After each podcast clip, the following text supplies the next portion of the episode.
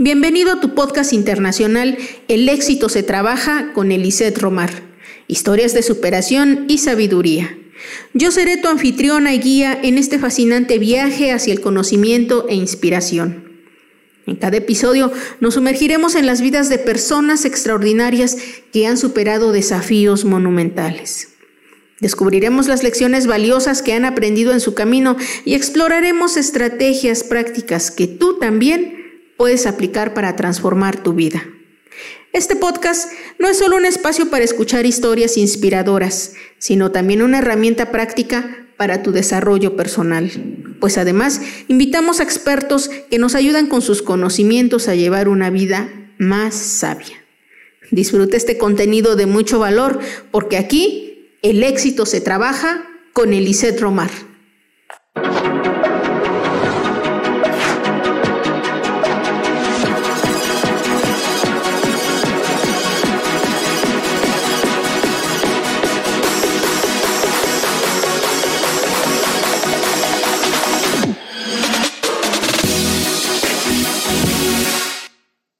¿Qué tal, queridos amigos? Muy buenas tardes, bienvenidos a su podcast internacional El éxito se trabaja con Eliseth Romar. Bueno, es un gusto para mí tener el día de hoy de invitado desde Argentina a Luciano Tacistro. Les voy a dar una pequeña semblanza de Luciano Tacistro. Miren, él es fundador de Chao Procrastinación. Luciano, un apasionado individuo y padre comprometido. Se define como un coach dedicado a guiar a las personas a través de momentos difíciles y a impulsarse para avanzar hacia lo más importante de sí mismas. Su trayectoria incluye superar un año de depresión entre el 2011 y 2012, un periodo que transformó su vida al aprender a pedir ayuda y a aplicar todas las herramientas que le ofrecieron para mejorar. Con una base en diseño, Luciano es un creador visual que piensa en imágenes, dibujos y esquemas. Su capacidad para plasmar ideas en papel se combina con su habilidad para comunicarse con las manos. A lo largo de su carrera, lideró equipos enfocados en UX para aplicaciones y web, donde curiosamente encontraba en la cafetería el espacio para ayudar a otros a resolver problemas y, en cierto modo, procrastinaba haciendo lo que más le apasionaba, abordar los desafíos humanos. El año 2014 marcó un hito en su vida cuando entró en contacto con el coaching ontológico. A través de cursos, la escuela de coaching y diversas formaciones en coaching corporal, gestalt y constelaciones, Luciano consolidó su enfoque de ayudar a las personas desde una perspectiva holística. Además, durante cinco años se sumergió en terapia con Fernando Steinberg, quien no solo fue su terapeuta, sino también un mentor influyente. En 2019, Luciano tomó la valiente decisión de dejar su puesto como gerente de UX para dedicarse por completo al coaching individual y a ser padre a tiempo completo. Este cambio marcó el inicio de una nueva etapa desafiante y hermosa, centrada en criar a su hijo, y al mismo tiempo desarrollarse como emprendedor. Luciano es un testimonio viviente de la capacidad de transformación personal y se embarca con entusiasmo en el fascinante viaje de la crianza y el emprendimiento. Con más de 700 horas de experiencia en coaching y 200 horas como facilitador en herramientas de liderazgo, gestión de emociones y conflictos, Luciano también ha invertido 200 horas como guía de emprendedores centrándose en mejorar sus procesos de trabajo y estrategias de venta. Su trayectoria incluye cuatro años liderando equipos de hasta 25 personas en contextos complejos, consolidando su habilidad para abordar desafíos tanto individuales como grupales. Su misión es ayudar a las personas a dejar de procrastinar, enfocarse y hacer realidad sus proyectos más importantes. Bueno, pues recibamos a Luciano ¿Quién es Luciano Tacistro? Tremendo. Em, claramente compartí bastante información en redes y hicieron un resumen muy bonito, eh, muy bonito. ¿Quién, soy? todo lo que está ahí, el proceso que hay detrás de, esas palabras. Eh, pero básicamente soy una persona eh, con sus desafíos y con, con mis desafíos y con mis ganas de, de acompañar y compartir lo que, parte de lo, lo que recorrí a nivel personal en mi camino y lo que veo que funciona, ¿no? Que en el fondo es básicamente ahorrarle mucho tiempo, o sea, ahorrarle los 12 años de camino que, que me comí yo, eh, quizás reducirlos un, un buen tramo y, y, que la gente pueda avanzar en algo que, que sea realmente importante, eh, que, que vibre adentro de esa persona y que la encienda, ¿no? Porque en definitiva es parte del, del propio bienestar. Eh, y es más fácil de lo que nos cuentan. Es mucho más fácil. Ahora mira, de las personas que están aquí, tal vez muchos no comprendan qué es la procrastinación. ¿Podríamos empezar por esto? Por supuesto. Básicamente, procrastinación, porque así se escribe la palabra procrastinación, eh, es dejar para mañana, por decirlo de una forma. Es aplazar cosas, tareas, actividades que necesitamos realizar o que queremos realizar. Y lo podemos dejar para mañana o para nunca jamás. De, eso se trata. Para mí la procrastinación puntualmente em, tiene una diferencia con lo que es posponer o aplazar algo por una decisión puramente consciente. La procrastinación tiene una parte inconsciente y aparte el resultado final, aparte del dejar para después algo que es importante, una tarea además, también se siente bastante mal. Y cuanto más lo hacemos, más pesado se siente. Creo que esa es como la gran diferencia, algo que tenemos intención de hacer, pero no podemos, por alguna razón. Ok. Eh, ¿Por qué no nos platicas un poco acerca de eh, cuál es la conexión eh, de las razones más comunes que las personas tienen pues para procrastinar porque tú ya lo dijiste, sí, de repente como que rayamos en esa diferencia y tal vez sea un poco cultural también, porque nosotros pensamos, imagínate que somos nosotros desde México los que hacemos eso, ¿no? Pero eh, también está en otras culturas, entonces tal vez no sea un tema muy cultural, sino es un comportamiento o que, ¿cómo, cómo podemos ver el tema de la procrastinación? ¿Cuáles son las razones más comunes de por qué la gente procrastina? Yo creo que es inherente a nosotros como seres humanos más en esta, en esta última época. Em, pero si querés las razones, y no creo que sea cultural, ¿no? Como puede ser que haya algunas cuestiones que, que sean un poco diferentes de una cultura a otra, pero creo que es más humano que otra cosa. Y creo que podríamos juntar en una comunidad a todos quienes ah. procrastinan alguna actividad. Em, razones principales hay un montón. Si querés, creo que se pueden agrupar debajo de tres grandes títulos, o si querés, dentro de dos grandes títulos y algunos adicionales. Uno de esos es el miedo a fracasar o miedo a que me vaya mal, pero tiene sutilezas. Puede ser como miedo a ese resultado de, che, pongo mi esfuerzo y me va mal, pero también ahí entran otras sutilezas que pueden tener que ver, bueno, ¿qué pasa si me va mal? ah, me pueden llegar a ver otras personas, mis padres, mis, mis pares, mis amigos, mis colegas, me pueden llegar a ver fracasar. Y entra ahí la mirada del otro. En otros casos puede ser que eso no sea tan importante para la persona, pero dentro del miedo a, lo, que es fracasar es no tanto al fracaso en sí, ¿no? Al, al error o al haberse tropezado, sino como el de encontrarse con la realidad de sus propias limitaciones.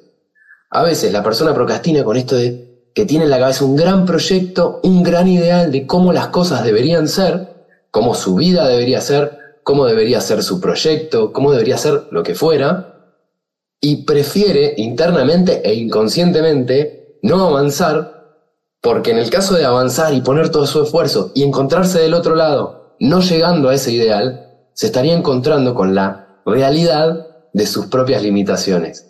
Darme cuenta que, che, al final yo no soy tan bueno como creía. Al final, este miedo a, darme cuenta de cuáles eran mis capacidades reales es real. No soy tan capaz. Yo pensé que debía ser 100 y soy 75. Y eso es muy doloroso. encontrarse con la realidad de las propias limitaciones.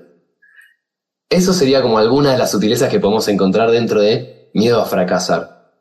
Pero después también está el miedo al éxito. Y es muy grande el título. Pero tiene que ver no tanto con, uy, ¿qué pasa si me va bien? Sino con mi idea, mi creencia acerca de lo que el éxito es.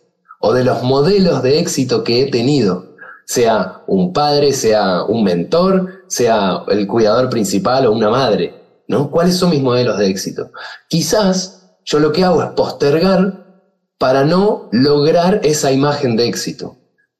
¿Qué pasa si mi imagen de lo que es eh, ser una persona exitosa es una persona que no está con su familia, que no tiene tiempo para nada, que no puede disfrutar, que solo está viviendo por la plata, por el dinero? Entonces, si mi idea está muy pegada a eso, y mis valores o lo que yo quiero es estar con mi familia, poder disfrutar, poder irme de viaje, irme al campo quizás alguna vez, tener como una vida más, eh, no todo el tiempo trabajando, sino como nada, más equilibrada en otros roles, seguramente postergue como el avance hacia, hacia ciertos objetivos, por más que en el fondo me importen mucho, ¿no? O que sean beneficiosos para mí.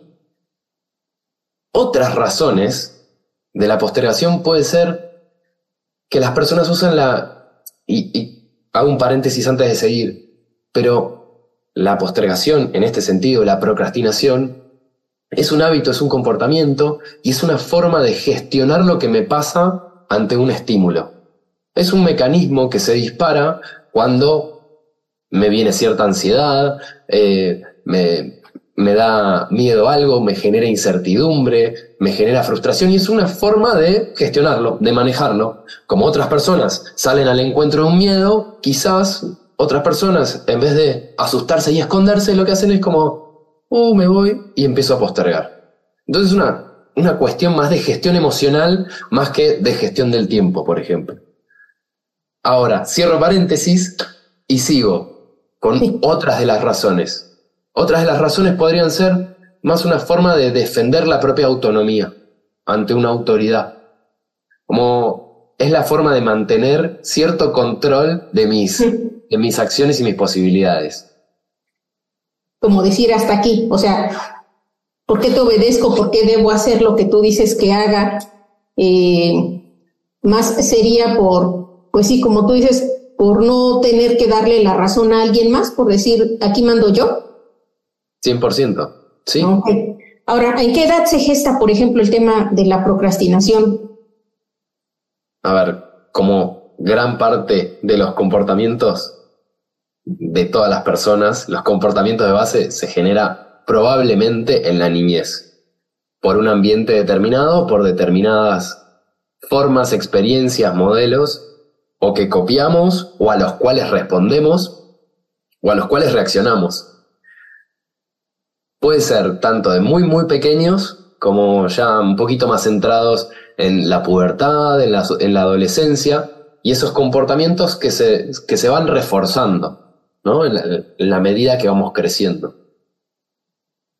Fíjate, eh, muchas veces nosotros pensaríamos que estos comportamientos eh, los vamos desarrollando, pero ya cuando somos adultos, ¿no? Que de repente a lo mejor encontramos desidia en nuestro trabajo o poco interés y entonces vamos postergando porque creemos que es porque no nos gusta, Ajá, no nos gusta hacer lo que tenemos que hacer y entonces vamos postergando. Pero fíjate que ahora que me comentas que sí, puede ser que desde la niñez nosotros vamos eh, generando, y no sé tú qué opines, pero en esta actualidad donde, por ejemplo, hay tantas distracciones o tantos distractores en el Internet, el tema de las redes sociales, el tema de los videojuegos, por ejemplo, para los niños, ¿crees que de alguna manera eh, van influyendo pues más eh, o mayormente que las personas que todavía estuvieron un poco más libres del tema tecnológico? Yo creo que hoy como sociedad tenemos más posibilidades o es más fácil entrar en la postergación, en la procrastinación. ¿A qué me refiero con esto? A entrar en actividades que no nos suman en nada, pero que nos hacen sentir ocupados y que también, aparte de nuestra atención, se llevan nuestra energía, nuestro tiempo, nuestra disponibilidad.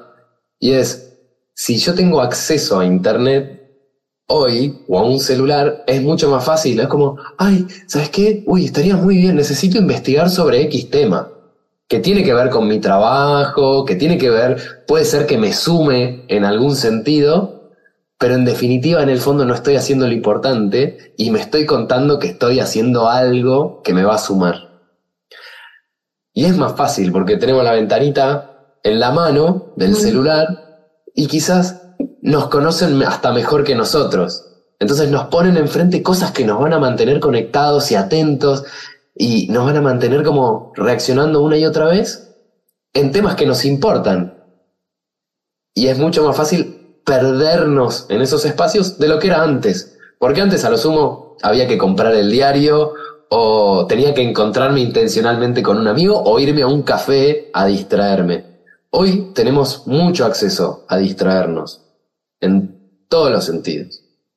Muchísimos distractores. Claro, ahora, ¿cuáles son los signos o síntomas más evidentes de que alguien está lidiando con un problema de procrastinación? Primero creo que todas las personas, en algún sentido, en algún área de la vida, postergamos algo que es importante sea cual sea. Algunas personas más, otras personas menos, otros tienen más recursos personales para poder abordarla y avanzar. Em, pero los síntomas podrían ser si se te acumulan tareas, por ejemplo, si se te acumulan turnos médicos por tener, proyectos de la casa, y estamos hablando de lo livianito. Ahora, si vos tenés una idea de un proyecto, una actividad o algo que querés hacer, y lo tenés un par de veces en la semana, a veces varias veces en el día, pero hace unas semanas que no lo, no lo abordás de ninguna forma, o hace meses, o hace incluso años, yo me preguntaría, che, puede ser que esto lo estés postergando por alguna razón, que va más allá de la, de la pura decisión de decir no lo hago, no lo hago ahora. Pero los síntomas pueden ser un montón. Yo creo que muy a mano podemos tener claridad acerca de cuáles son esas ideas que tenemos ganas de hacer y no las estamos haciendo. Cuáles son esas tareitas, por pequeñas que sean, que sabemos que las tenemos que hacer porque son necesarias y no las hacemos. Entonces, creo que eso es suficiente síntoma. Ahora, está lo externo que puede venir por ahí o lo interno. Y como signos internos, podría decir que che, si hay angustia, si hay mucha frustración, si hay mucha ansiedad, pueden ser un montón de razones por las cuales estoy angustiado, triste, enojado, lo que fuera, pero también muchas veces lo que pasa es que la gente con la que trabajo directamente viene con mucha carga emocional y terminamos encontrando esto. Che, me doy cuenta de que hay una conversación, una acción, un proyecto que no, con el cual no estoy avanzando. Y puede ser que no sea un proyecto que quiero, sino algo que sobre lo que necesito avanzar. Che, me separé y tengo que vender la casa. Y tenemos que separar eh, los beneficios de eso. Y tenemos que acordar cómo lo vamos a dividir. Y muchas veces eso se posterga. Pero viene con toda una carga emocional. Y a veces lo único que vemos es la carga emocional y no vemos todo lo que hay de fondo. Vamos dejando. Los signos internos. Vamos dejando para después. Eh, ahora, ¿tú crees que, bueno, ahorita mencionaste un punto bien importante. Normalmente relacionamos el tema de la procrastinación con asuntos de oficina, como tú dices, de proyectos de la casa, ¿no? Que tengo que hacer tales tareas con tareas. Ajá. Pero ¿qué pasa cuando de repente se van al tema personal? Que es como ahorita tú dijiste, ¿no? Tengo que hacer esa conversación complicada que he estado postergando y que por alguna razón, que ahora ya sabemos que pues, es el miedo, por alguna razón no he querido hacerla. ¿Hasta cuánto nos puede afectar el procrastinar? Eh, obviamente, pues va a depender del, de dónde estemos procrastinando, pero en el aspecto personal, ¿hasta dónde nos puede afectar? ¿Tú has tenido eh, clientes de este tipo? Todo el tiempo, y yo mismo lo, yo mismo lo he vivido, ¿no? Como eh, al nivel máximo, ¿no? Como el no poder encontrar posibilidades de acción, no poder encontrarlas porque no tenía la, forma de verlo, ¿no? No tenía herramientas para, para verlo ni herramientas para abordarlo, ¿no? Y lo mismo pasa con, con mis clientes, con las personas con las que trabajo. Y los costos son altísimos. Digo, en lo pequeño, los costos a veces no son tan altos, no, no es tan doloroso. Si estoy bien, no pasa nada. Si me duele un diente, o si no voy al dentista de rutina, si no me pasa nada. Ahora hay un momento en el que, por no haber hecho esos, esos chequeos de rutina, de repente me encuentro con una muela totalmente hinchada, teniendo que salir de urgencia y quizás con una semana de dolor, de imposibilidad de hacer, teniendo que hacer todo a las apuradas, pagando lo que tenga que pagar en el momento para sacarme el dolor. Y eso lo podemos trasladar como una analogía a cualquier otra cosa. Yo creo que lo que más trabajo es em, como el acompañar a las personas en su proyecto más importante, en un momento dado. Y los costos de no hacerlo son mucho más emocionales y mucho más largo plazo que lo que pueden ser ahora en el corto plazo. Si alguien hace 10 años hace o realiza una actividad laboral en la que al principio estaba bien, pero hace 5 años en la que ya se siente insatisfecha, poco desafiada, hasta aburrida y básicamente está como viviendo la vida arriba de un bote a la deriva. Y tiene muchos costos porque lo que pasa es que de alguna manera es como regalamos el timón, lo dejamos tirado en el agua y el timón y los remos se van y de repente no nos, nos encontramos con que no sabemos ni cómo armar un nuevo timón ni cómo hacernos unos remos. Y cuando empezamos a, encontrar la forma, no sé, sacamos una tabla y empezamos a remar de vuelta, nos damos cuenta la fuerza que perdimos, porque nuestros brazos ya no tienen fuerza, pero también nos encontramos con que, ah, de repente puedo recuperar fuerza. Entonces están los costos y si empiezo a accionar, me encuentro con lo hermoso de empezar a dirigir mi propio barco, mi propio bote. Y eso tiene mucha fuerza, muchísima. Fíjate que eh, ahorita que estás diciendo eso, me vino a la mente un tema que, que me comentaba mi hija, eh, de un amiguito suyo, perdón si me está viendo mi hija, voy a hacer el paréntesis, no voy a mencionar nombres, pero em, eh, una persona muy joven con el tema de decir, es que yo sé que estoy gastando el tiempo en, por ejemplo, en el tema de, del Internet, de los videojuegos, pero no sé cómo dejarlo he intentado. Él sí está consciente de que está yéndosele el tiempo, la energía, el esfuerzo, inclusive tomando horas de sueño, porque pues son estudiantes, tomando horas de sueño, pero no sabe qué hacer. Su manera a lo mejor de pedir ayuda es contarle pues a otra personita, pero pues de la edad, que tal vez no tenga la, la madurez necesaria para buscar a personas especialistas como el caso de un, de un coach ¿Qué deberían hacer los padres en este caso? ¿Cómo podemos detectar que lejos de que nuestros hijos sean flojos, como a veces pensamos, que es porque son adolescentes y que pues están a lo mejor cayendo en el tema de la flojera relativa a la adolescencia, realmente están teniendo un tema de procrastinación del cual ellos están conscientes pero no están pudiendo salir y no tienen la confianza o la cercanía con los padres para poder decirles, me está pasando esto, ¿qué hago? Mm. Sí, por un lado, desde el punto de vista de, del chico, sea de la edad que sea, quizás ni, ni ve lo que está haciendo. Quizás puede decir, che, me quedo totalmente pegado a los videojuegos. Me doy cuenta que, que me paso de rosca, ¿no? Que me paso muchísimo tiempo acá y, ya no se siente tan bien, ¿no? Desde ese punto de vista. Ahora, desde el punto de vista de, de los padres o de la gente que tiene alrededor que, que lo quiere, creo que el, ya el que le haga ruido a esas personas o que se lo empiecen a preguntar es un signo de alerta, ¿no? Como para decir, che, para, a ver, me parece que está pasando mucho tiempo acá. Che, lo, siento un poco desconectado.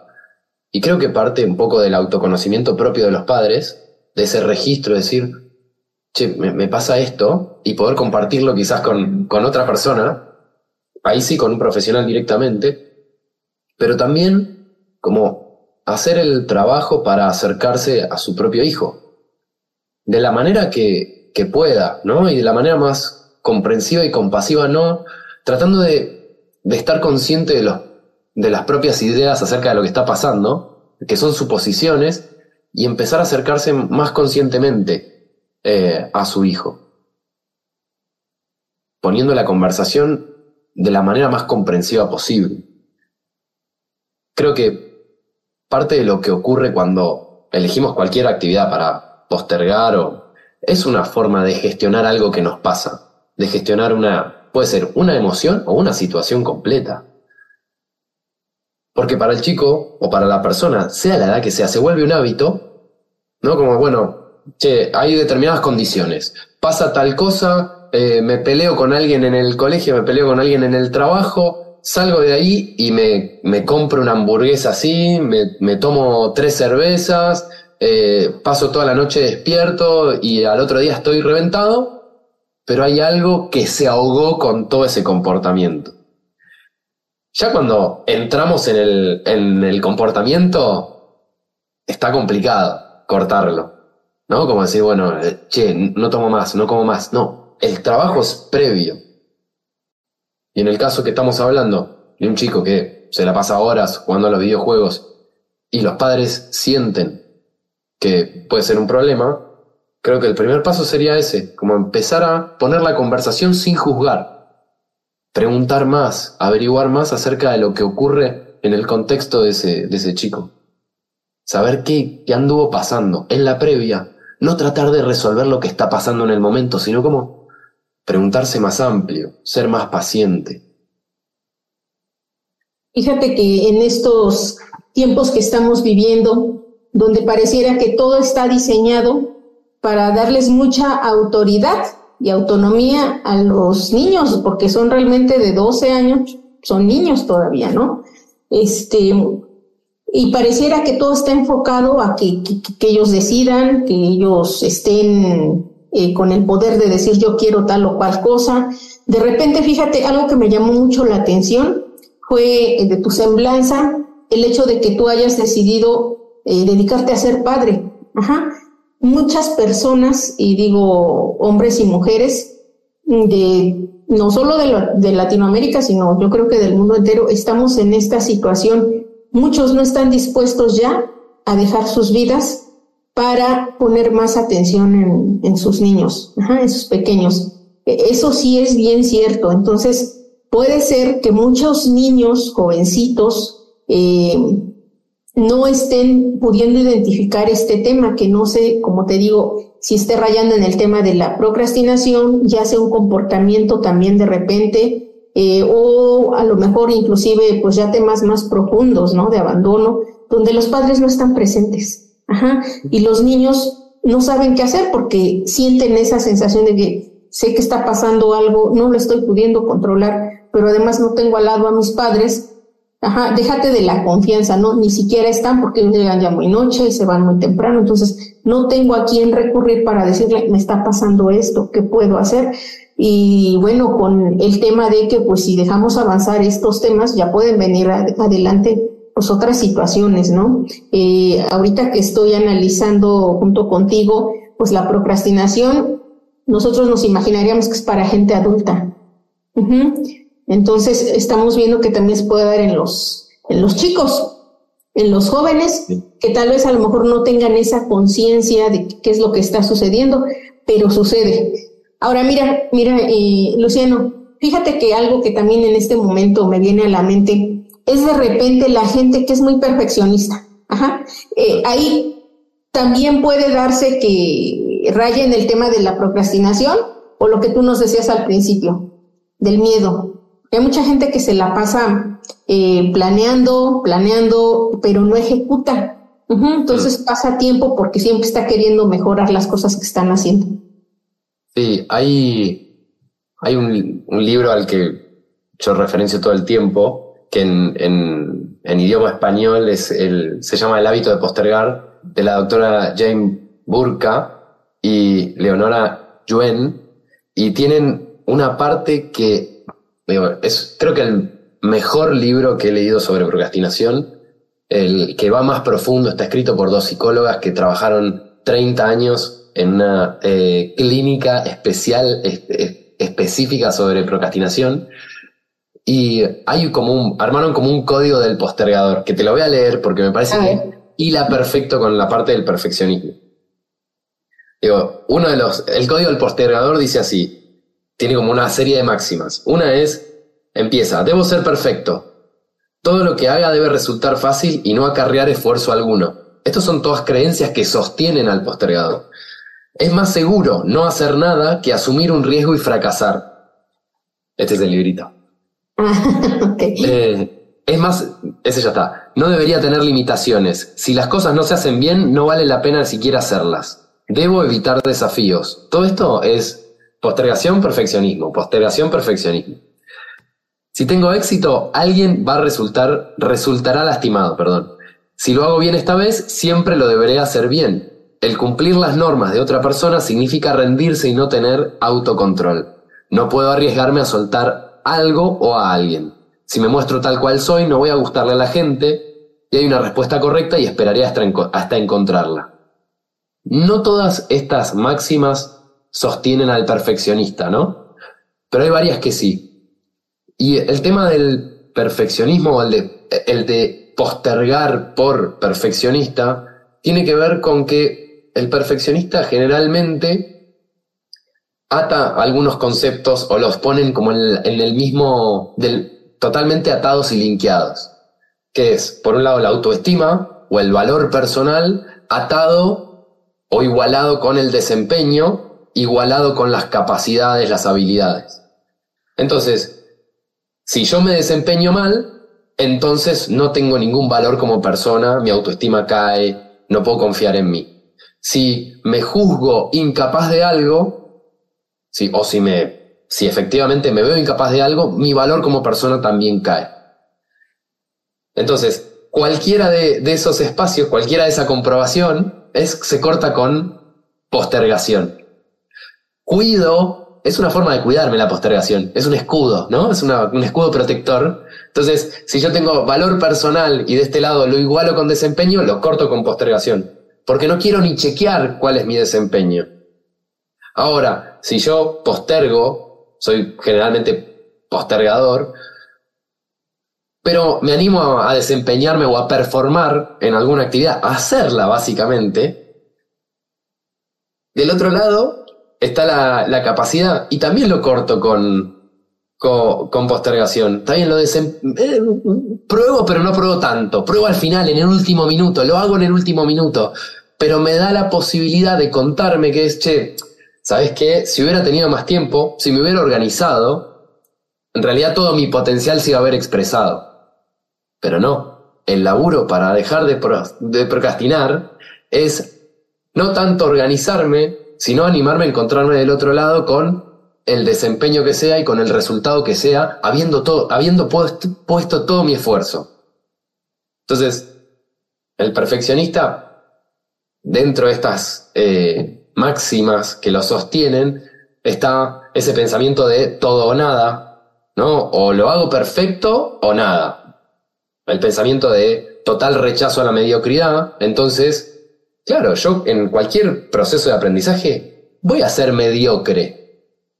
Porque si me comparo con un estándar nivel LeBron James, en cualquier actividad, ¿no? En cualquier eh, rol profesional de la vida, sea clase mundial, si todo el tiempo me comparo o me, me pienso de esa forma, nunca voy a estar a la altura. Entonces, mejor ni chequeo.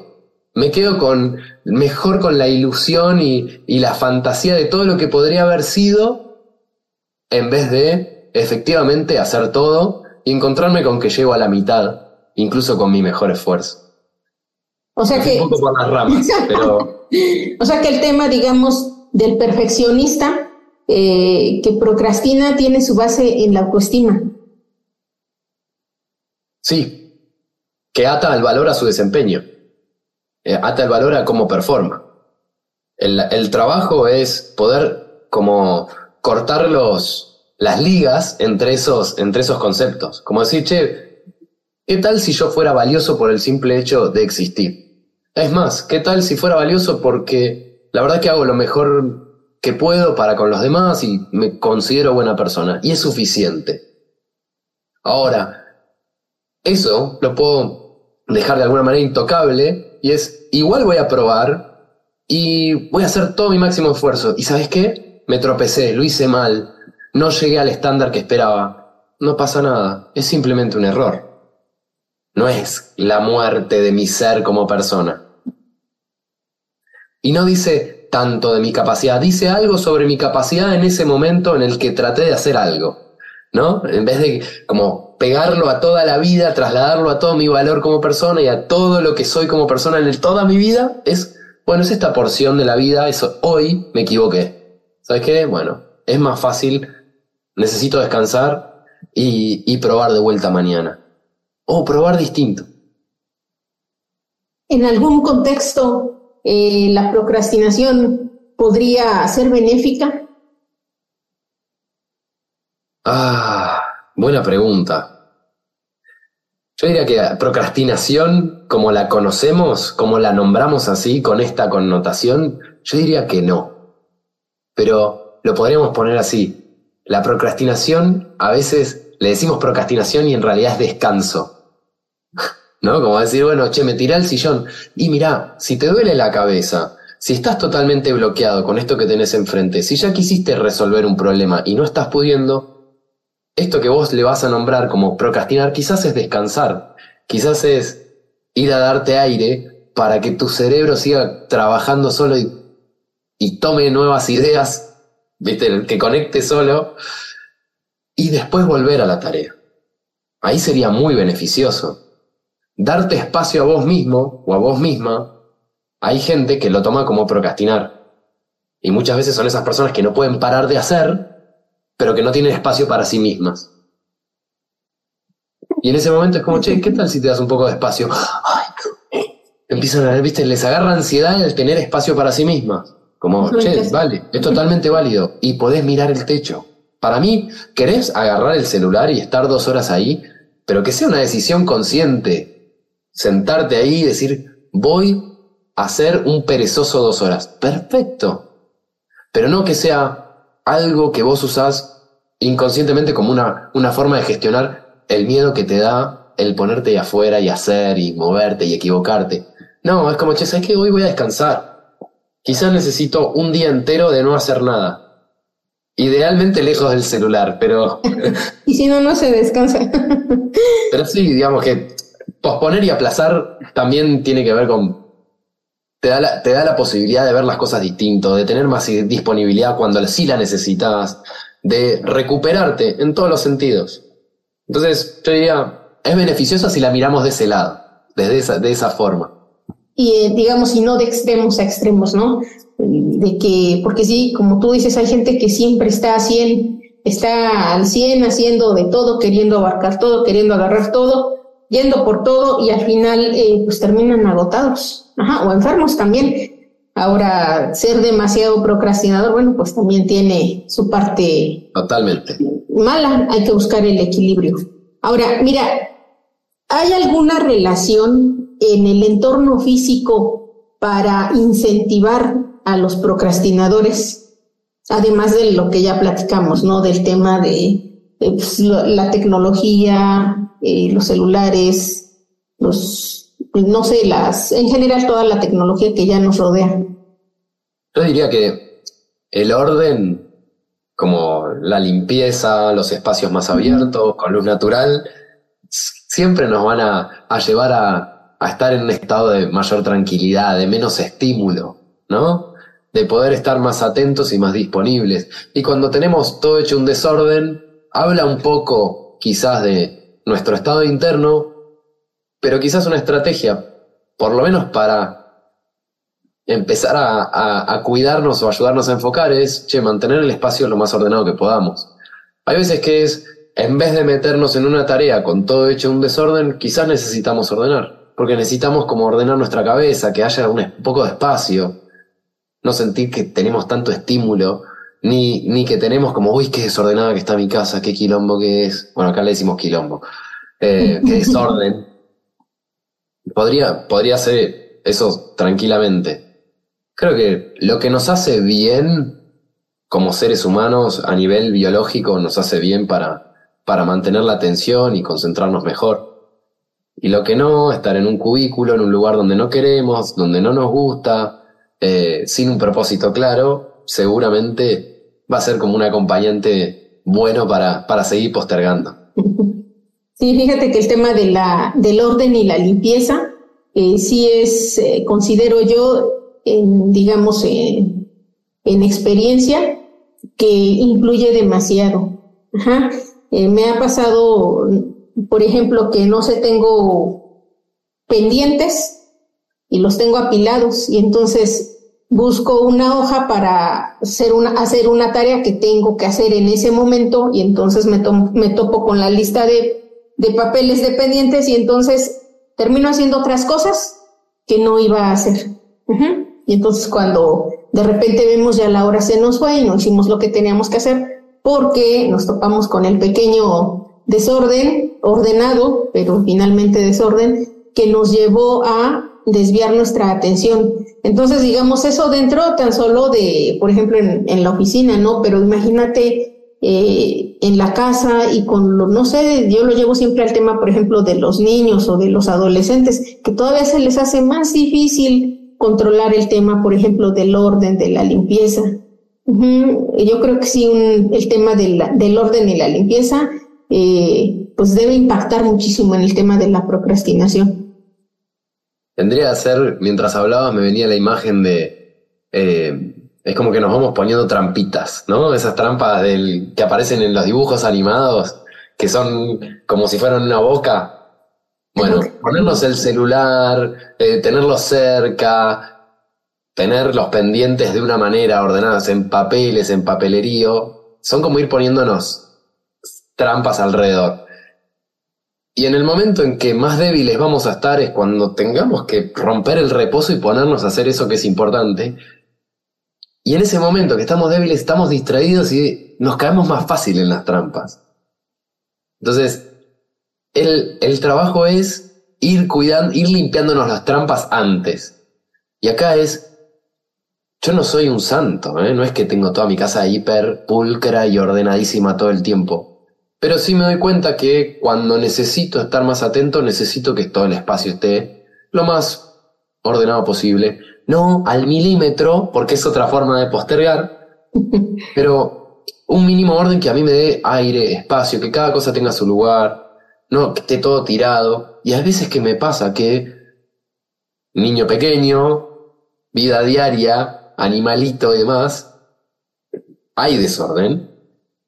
Y en esos momentos es, hay que priorizar, bueno, ¿sabes qué? Me tengo que sentar a hacer, pero es más importante que yo termine esto en este rato antes que ponerme a ordenar. Sería una excusa para seguir aplazando esto que es importante. Entonces, no es ni uno ni lo otro todo el tiempo, hay veces que hay que priorizar y está bien y puede estar desordenado. Somos seres humanos eh, y, puede ocurrir. No quiero ponerme como taxativo, ¿no? Como si no estás ordenado, pasa a procrastinar. No, yo avanzo bastante, a veces con bastante desorden. Pero ayuda, sin dudas. Es muy beneficioso. Fíjate que, que, perdón, ahorita estás diciendo este, un tema súper importante que creo que sí nos puede ayudar muchísimo, que es el tema de la priorización. Si no tenemos bien claro qué es lo que va primero, porque actividades siempre vamos a tener, o sea, pues para eso nos pagan, ¿verdad? Para sacar el trabajo. Si no hubiera trabajo, pues tampoco tendríamos nosotros que hacer, pero no sabemos priorizar. Y creo que también muchas de esas, o, o el principal, yo creo, si es que no el más importante tema, es que como no priorizamos, entonces abrimos el correo electrónico y están 20 correos que hay que leer y queremos dar respuesta. Y entonces el WhatsApp. Eh, abrimos el WhatsApp y entonces hay que responder porque nos pone nervioso que el mensajito esté en verde. Entonces, pero como no tenemos claro el tema de la priorización, entonces empezamos a hacer esos trabajos que, como tú dices, nos hacen sentir ocupados, pero nos roban. Ajá, porque al final de cuentas tal vez no era tan importante responderle a, no sé, a, a mi mamá o a mi hermana o a mis amigos, eh, no sé, para la reunión de la próxima semana. No era tan importante, pero me, quitó tiempo, porque además me saludaron, platicamos y ahí se me fueron 20 minutos. Y luego los correos electrónicos. Entonces, eh, algo que en su momento, hace algunos años, a mí me sirvió fue hacer listas. Listas, pero desde una noche antes. ¿Qué voy a hacer mañana? Y ponía la lista. Y entonces sí, actualmente, bueno, la gente que me conoce de repente luego me dicen, es que te mandé un mensaje, ¿por qué no respondes? Porque no veo el celular. si estoy ocupada, no veo el celular. Porque sí, efectivamente, me roba, me quita tiempo, me quita atención. Entonces creo que, bueno, si por ahí quieren, porque nos están escribiendo en YouTube, eh, nos están diciendo, bueno, a ver, creo que esa ya la respondimos, de cómo se relaciona la postergación con ser perfeccionista pero nos piden siempre en las pláticas técnicas, técnicas, ¿qué hacemos? Denos técnicas. Entonces, antes de pasar ahí, eh, antes de la, de la técnica, ya ahorita que tocamos el tema de priorizar, creo que también está el tema de la autodisciplina. ¿Cómo, ¿Cómo, juega eh, la autodisciplina en el tema de la procrastinación? A ver, eh, esta pregunta también, creo que todas las preguntas que, que, me fuiste haciendo y que algunas me las compartieron antes, como son excelentes disparadores. Y justo el tema de la disciplina, parte de mi forma de trabajar es que todos los viernes a las 3 de la tarde en, Argentina hacemos una, un encuentro virtual con todas las personas con las que yo trabajo. Es un encuentro grupal. Em, a veces chequeo cuál es como el la temperatura del grupo para, para ver qué tema abordamos. Y el otro día apareció, el, último viernes que nos juntamos, apareció el tema de la disciplina. Y estuvimos un rato indagando ahí. Y cuando me hiciste esta pregunta, me, pasa esto, es como con las personas con las que trabajo, la persona que está como que postergando, que procrastina y que, que está con intención de, de modificar esa, ese comportamiento, muchas veces eh, dice, no soy autodisciplinado, me cuesta mucho la disciplina.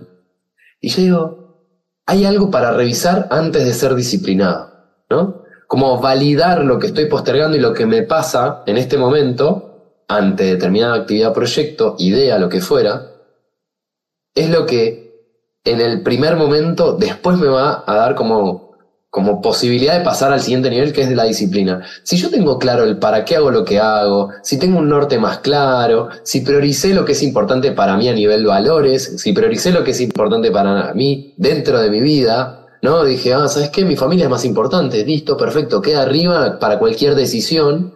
Y después, este es el orden de prioridades. Y último está el mensajito de WhatsApp porque sí, ¿no? O eh, mirar Instagram, pero queda en el último lugar como bueno, tengo claras mis prioridades, es más fácil ser disciplinado. Porque ninguna persona es súper disciplinada en todas las áreas de su vida.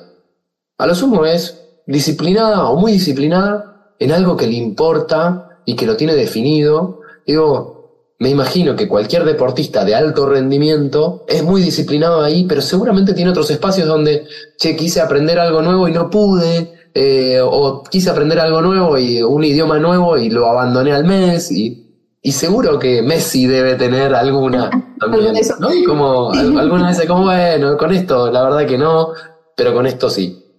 Entonces, para mí es peligroso decir hay que ser disciplinado o no soy disciplinado. Como, mira, para mí disciplina, la definición que encontramos el otro día entre todos, es hacer lo que necesito hacer cuando no tengo ganas de hacerlo. Lo más difícil. Porque después me va a traer más liviandad, más alegría, va a facilitar mi vida. ¿No? Como que esa es como la definición un poco que, que armamos entre todos. No la de Google, no la de diccionario. Nos gustó más esta. Em, y, y creo que es, primero aprendo a gestionar mis emociones y después la disciplina es más fácil o aprendo a gestionar mis emociones, entiendo que es importante para mí y después es más fácil mantener la disciplina o avanzar. el tema emocional también influye en, en el tema, eh, bueno, se influye en el tema de la disciplina y la disciplina influye en el tema de la procrastinación. Digamos que el tema emocional entonces influye en el tema de la procrastinación. 100%.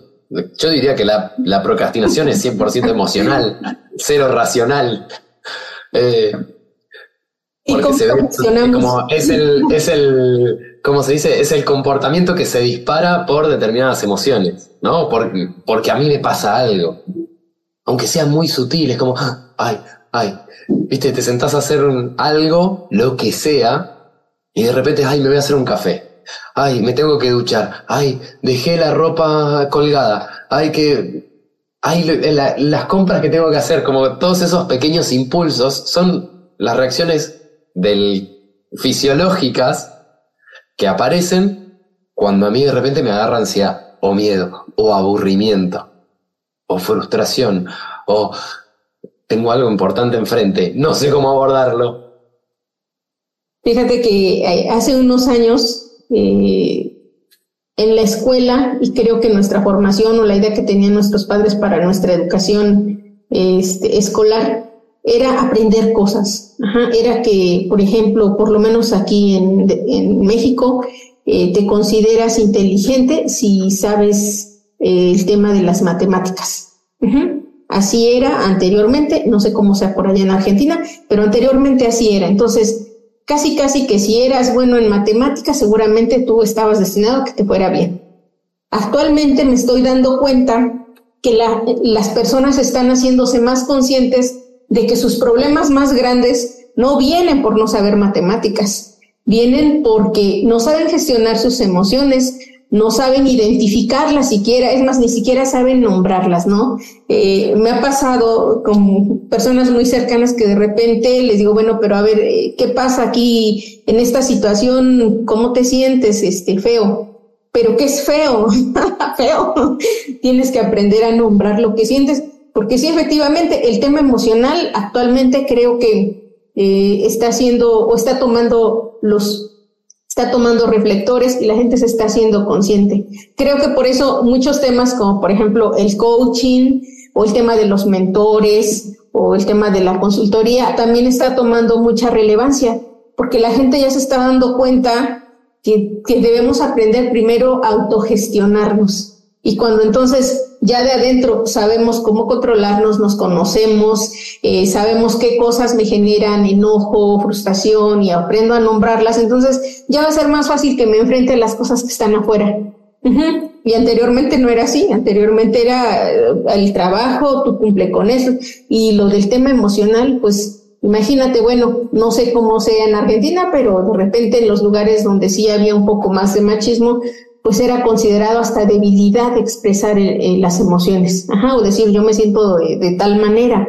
Actualmente, bueno, inclusive los hombres están ya también diciendo, se vale que yo me sienta mal, me siento deprimido, estoy deprimido, me siento triste. Y ya no está ese estigma de decir, ah, pero es que como, este, bueno, por lo menos de este lado se veía de esa manera, ¿no? Eso es para mujeres. Los hombres no lloramos, los hombres no decimos que, que estamos tristes ha habido más conciencia. Está habiendo más conciencia. Totalmente de acuerdo. Y, y, no sé cómo es el, el nivel de, de, machismo allá y demás, pero creo que acá, acá también, digo, creo que a nivel global venimos de una época, eh, viene como bajando o viene habiendo más conciencia. Eh, pero cualquiera de las que nombraste, puedo decir que sí, desde lo de matemáticas hasta que, che, los, el hombre emocional es un hombre débil, ¿no? Como la vulnerabilidad es para los, para las mujeres, ¿no? Como, eh, o la mujer que expresa sus emociones y se enoja es una histérica, ¿no? Esas cosas. Sí. Y, y no, nos pasan cosas, nos pasan cosas a todos. Y está bueno eso, porque está bueno darle lugar a que somos seres emocionales. Y yo hoy me paro acá a hablar, me paro, ¿no? Estoy acá sentado, eh, hablando en público, está en YouTube, me animo a poner la cara en Instagram y demás, pero porque ya no le tengo miedo a que la gente me vea eh, o emocionándome o enojado y de hecho, disfruto mucho más mi vida emocionándome y permitiéndome todas las emociones. Tengo mucho para aprender, sin duda, todavía. Pero la vida es más disfrutable así. Es vida. La vida no es tipo una línea recta, eh, sin variaciones, donde todo tiene que estar ordenado. No, la naturaleza es caos. Y nosotros traemos un poco de orden para nada, que nos da todas estas posibilidades. Tenemos luz de base, ¿no? Tenemos fuego, podemos cocinar, buenísimo. Pero esto es súper importante, darle lugar a lo que ya es. A esto que somos, que viene con todo esto. Este combo de estar vivos viene con esto. Y si te lo permitís, lo aprendes a gestionar y manejar y aprovechar a tu favor. Y a disfrutarlo. Entonces, estoy 100% con vos. Hay más conciencia y hay más trabajo por hacer. Correcto. Ahora mira, para la gente que está en estos momentos, eh, no vamos a decir ahorita, no vamos a hablar de, jovencitos, sino ya de la gente adulta, que se siente en esa situación de que eh, creo que sí, sí, yo soy procrastinador, pero no sé qué hacer, no sé a dónde recurrir. Me da pena porque pues te digo que todavía de repente pues hay personas que no se permiten expresar lo que están pasando, ya dejemos de decir lo que están sintiendo, sino por los temas por los que están pasando y no se permiten buscar ayuda, porque esa es la verdad, muchas personas, eh, puedo decir que principalmente hombres, no se permiten buscar ayuda de un tercero que les ayude a identificar temas, por ejemplo, que son bien comunes, el tema de la procrastinación, porque a lo mejor les da, les da pena inclusive decirlo, además de que tienen también miedo de poder, como tú dices, ver pues esas debilidades que puede tener si logro algo o si no lo logro. ¿Qué, qué, existe algo, bueno, de entrada, ¿qué les dirías, no? A estas personas. Eh, y luego, ¿hay alguna técnica que las personas que en este momento están viéndonos o que van a ver posteriormente eh, el episodio, eh, ¿hay alguna técnica que, que ellos puedan no sé, hacer para identificar en dónde están, para después decir, bueno, pues tengo este problema y lo debería empezar a, este, a enfrentar o a afrontar con tales cosas. ¿Qué les dices a las personas que están pasando por, este, por esta situación en estos momentos? Ya, he identificado en la gente con la que trabajo como dos grandes momentos. Y creo que cualquier persona se puede hacer esta pregunta, que es ¿en qué, en qué momento estoy? Hay veces que la procrastinación aparece en todo lo que hacemos y se nos acumulan temas, tareas, actividades, cosas, se nos pasan cosas en todas las áreas de nuestra vida. Y también puede venir con una pérdida de sentido general, como decir, es, esta cara, ¿no? Como esa mezcla de desmotivación con apatía, eh, con esa sensación de, ¿para qué? ¿Viste? ¿Para qué hago esto? Y ese es como un primer momento, que es más nebuloso. No sé bien para dónde ir, no sé lo que me gusta, no sé lo que quiero. Eh, como que las cosas no me importan tanto. Y hay una parte que puede ser totalmente abordada desde el coaching y la procrastinación, y hay, por lo menos a mi manera, y también necesita a veces de una ayuda terapéutica o de una ayuda psiquiátrica. Digo, totalmente válidas las dos, eh, o las tres, creo que lo que te haga bien está bueno, ¿no? Lo que vos sentís que te hace bien, en un momento dado, buenísimo, dale para adelante. Y no, te, no, le hace mal a nadie y no te hace mal a vos, dale. Ahora, el segundo momento es, tengo clarísimo lo que quiero hacer. Ahí, es para ese lado, ¿no? Este es el próximo paso que quiero dar, pero no lo estoy pudiendo dar. Y los abordajes son distintos. En ambos, en ambos casos se pueden como trabajar las mismas cosas, pero es como si fuera un ecualizador.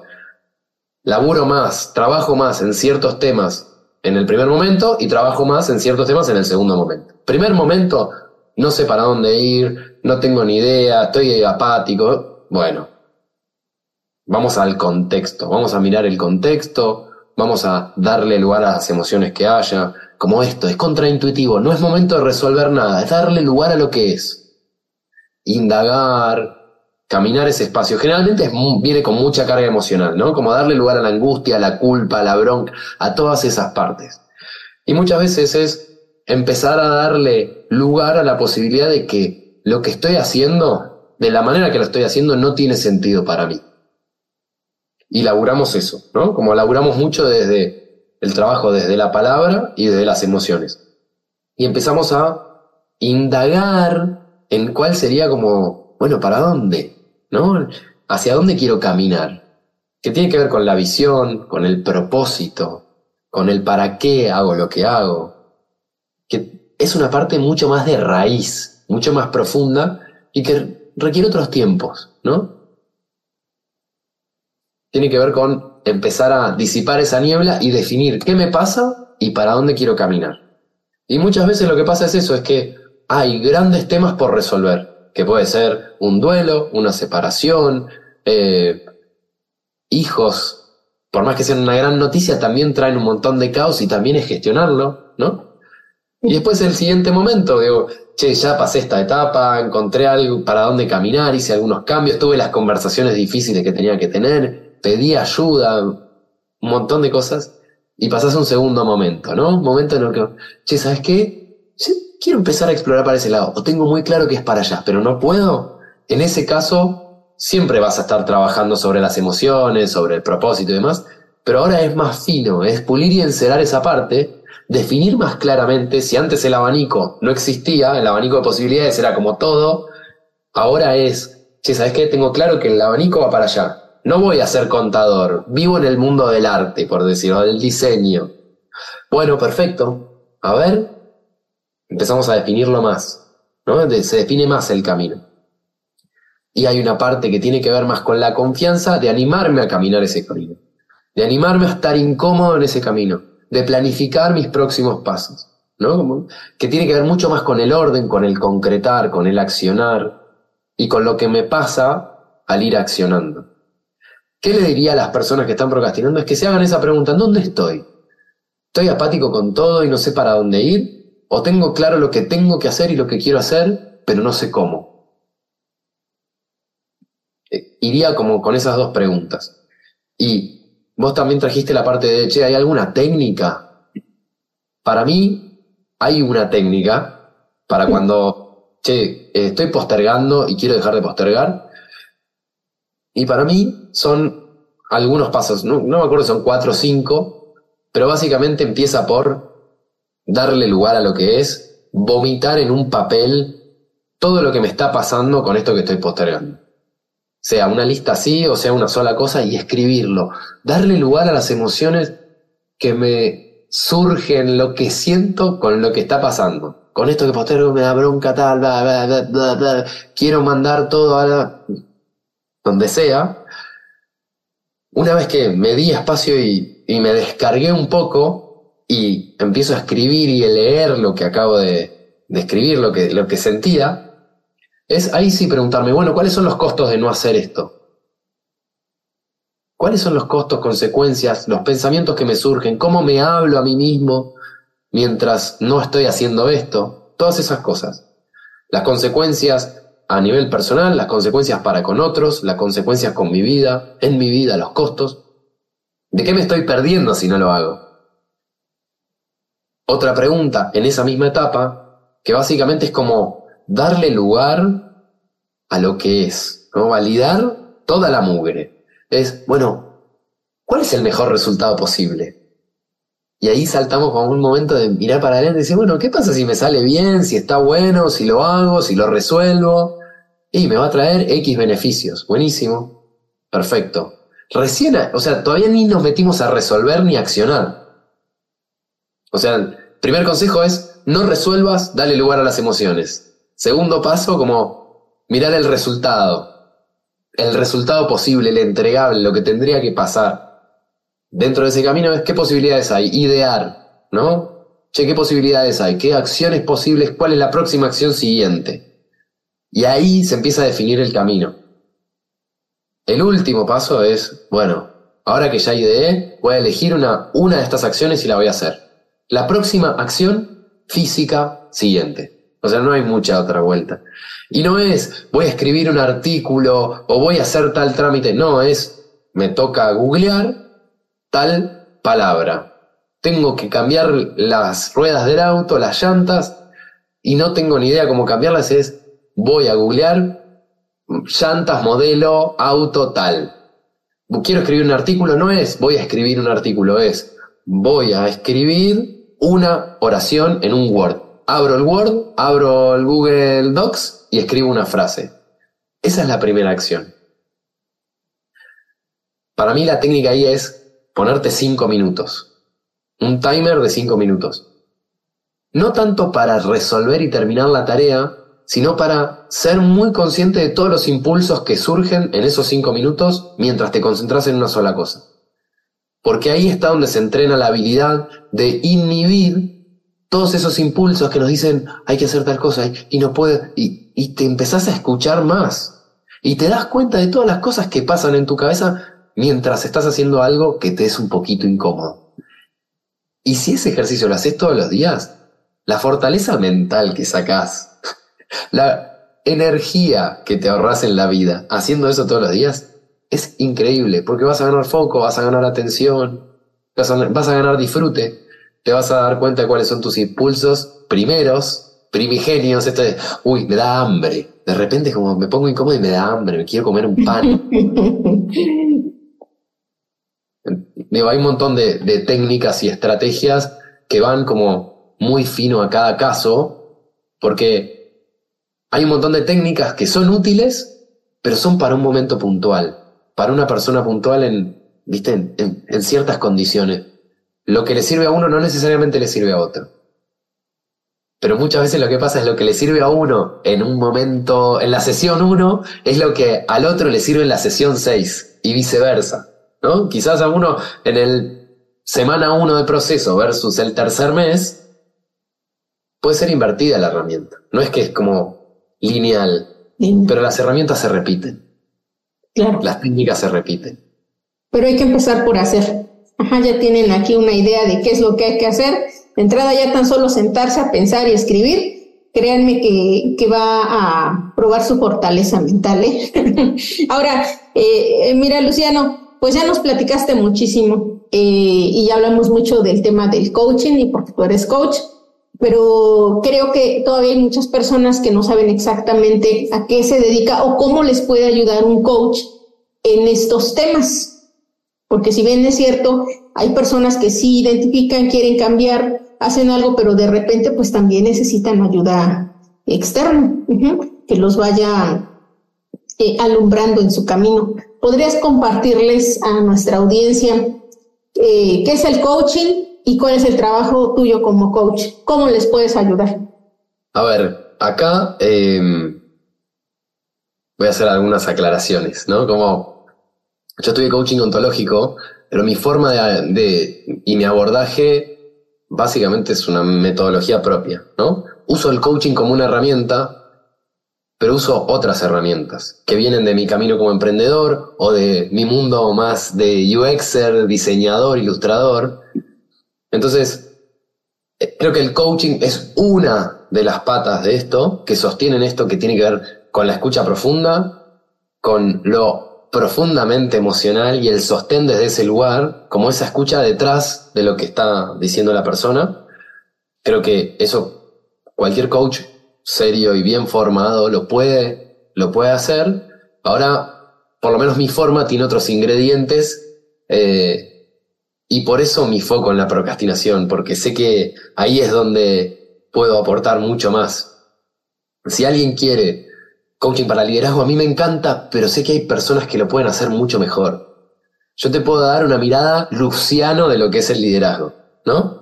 Y voy a atender a lo emocional, a lo humano, la viste como al no exigir tanto. Pero quizás alguien lo que necesita es como mucho foco en los objetivos y está buenísimo, pero yo te diría que yo puedo acompañar, te puedo hablar de cómo puedo acompañar yo. Y, creo que el, coaching ontológico para mí es la, eh, la herramienta, pero también uso muchas cosas de coaching corporal, herramientas de terapia gestáltica, algunas herramientas de constelaciones, que, digo, aclaro, mi formación es muy limitada ahí, pero tomé herramientas de ahí para enfocarlas en procrastinación. Creo que cada persona tiene que ir a donde le va haciendo sentido, ¿no? Lo que le va pareciendo, ir, preguntarse, indagar y, y también darse la oportunidad de decir, mm, me parece que no es por acá. Me parece que el, el estilo de esta persona no va conmigo, al menos hoy, no por ahora, ¿no?